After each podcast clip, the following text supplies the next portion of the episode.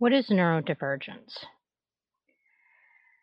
I think that this term has created a complex dialogue, and like all human conversations, there are a lot of layers to unpack here. I want to talk about what I agree with and what I don't when it comes to the neurodiversity conversation.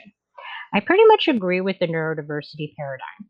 I agree that the science has demonstrated that everyone's brain is different, which means that neurodiversity is a reality. There just doesn't seem to be much to debate there. Everything about an individual is unique.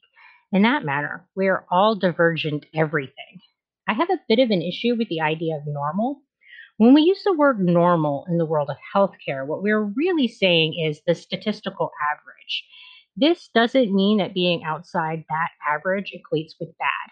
When something is outside the average or normal, but is healthy or harmless, we refer to this as being benign or as a statistical outlier, meaning that it doesn't hurt anything. The social dynamics that manifest in regard to neurodiversity are similar to the social dynamics that manifest in regard to other forms of human diversity. We humans have a difficult time understanding things that are different than ourselves. We, as humans, are inherently egocentric that doesn't mean that we don't have compassion or the capacity to understand others. It means that we have a difficult time perceiving the world the way that other people do. We have a difficult time imagining an experience that we've never had. When we see the terms neurodivergent and neurotypical, honestly, I get a bit of a bristling of fur. And yes, pigs have fur. These words reinforce the idea that we are somehow different than other people because we have a mental illness. We're not. We're different, just like everyone else. Because all of us are divergent, it is impossible for someone to be neurotypical. How do you even define neurotypical? What does that look like? So, part of me feels like these kinds of terms are just creating more walls between groups of people. And the more walls and categories of people we create, the more groups of others we create, and the more difficult it is to reach each other. That being said, I also think that these terms are useful. They make talking about these issues a little easier. I have found that people are less overwhelmed by me saying that I am neurodivergent rather than giving a list of my diagnoses. For most people, that diagnosis list doesn't mean much anyway. So, having a term that serves as an umbrella is useful and can help bridge the gap without needing to educate people on all the nuances of each disorder. Thus, I am not opposed to the use of these terms, but I think that it is important that we understand how the use of this language changes the conversation and the way that separating ourselves can negatively impact our desire to be included equally. The other caution that I have about the use of the terms neurodiverse and neurotypical is the implications that this means that every type of thinking is okay and should be embraced. I don't agree with that. I think that there is such a thing as a pathological brain. Not all differences are good or healthy differences. Some differences hurt people.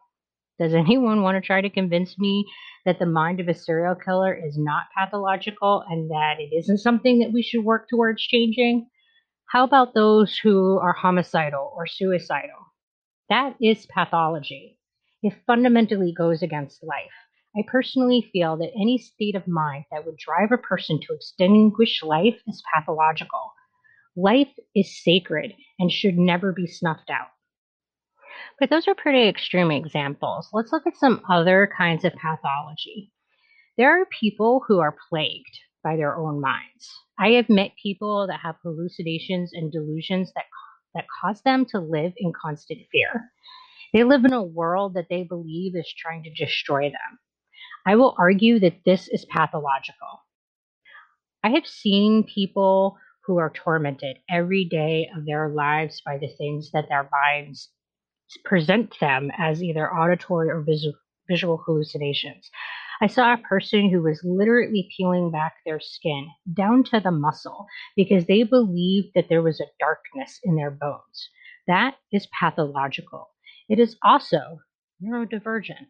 But I cannot stand next to these people and tell them that they need to embrace themselves as they are, and I will not tell them that they do not need treatment. I believe that this is pathology, and we need to offer them treatment that will allow them to know peace. The neurodiversity movement is a social justice movement that seeks civil rights, equality, respect, and full society inclusion for the neurodivergent. Uh, I agree that civil rights, equality, and respect should be afforded to all people as a general principle. But I also agree that there are times that civil rights need to be restricted and that full societal inclusion should not always be allowed. Consider again that serial killer. Their civil rights should be restricted and they should not be given societal inclusion. They need to be locked up and given treatment in a manner that prevents them from causing harm to others. There are times that involuntary treatment is appropriate. I agree with that. When someone is trying to hurt other people, whose rights do we consider first? Do we allow them full societal inclusion and disregard the right for safety to all those around them? Sometimes giving rights to one person means that we have to take it from someone else. Something that we frequently look at in the medical field is functionality. And this is another hot spot for the neurodivergent movement.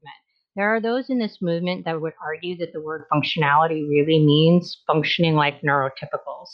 But that's not what functional means. Being functional means that you can meet your everyday needs in a safe way. Can you feed yourself? Can you wash yourself? Can you go about your day in a manner that allows you to meet your biological needs? If I was talking about those who have had a stroke, no one would bat an eye if I said I was evaluating their functionality. There's no difference. It is my job to help people reach a point that they can be functional in this manner. It doesn't matter if they are struggling because they had a stroke or because they have depression. They are struggling, and that's the part that matters. The pathology paradigm has its place in this conversation because we also need to embrace the fact that each of us are different. If we are functional and not hurting other people, then we're okay. My brain works in a strange way. I often feel like there's a war going on my head between my ADHD and my OCD, but I can meet my needs. I can get through the day. That's the part that matters. I am not plagued by the strange things that go in my head. That's the part that matters embrace your differences because there is nothing fundamentally wrong with being different. But there is something wrong with hurting other people or hurting yourself or being plagued by your own mind or not being able to meet your own needs. These are the things that are problems, and these are the things that are potentially pathological, not being different. Trying to include all the neurodivergent brains into a single category of okay just doesn't work life in the universe is just too complex for that. I love that people are out there encouraging each other to embrace and love themselves as they are. That's wonderful. I love that people are trying to ensure that all people are being treated with respect and dignity. I love that people are trying to break down the stigma that comes with mental illness. I love that people are trying to ensure that everyone is getting the things that they need to be successful and are being treated equally. These are good things to work towards. But I am not ready to embrace the idea that there is no pathological brain. And I am not ready to accept that there are not times that people need medical care for their neurological differences. Which brings us to one of the core questions of the neurodivergent movement Should there be treatments? Should there be a cure? Personally, I think yes. I think that, like everything else in healthcare, we need to make the treatments and cures available and allow individuals to choose for themselves if they need or want them. It is a little bit more complex with mental health when the truth of it is that a lot of the work we do in mental health is based on the social norms of the culture. But what other standard would you use? So, what's the solution to all of this? I don't think that it's about erasing pathology. I think that it's as simple as having compassion, helping each other reach our maximum potential and accepting that no one else is just like us, and accepting that that is all right. We need to treat all people as people. None of us are better than anyone else. Even those that have a pathological mind are deserving of respect and compassion. We need to embrace our diversity, including the diversity in our neurological functioning. None of us have any more value than anyone else. If we can remember that, we could do so much better in this world. Living with loving kindness. That is the solution.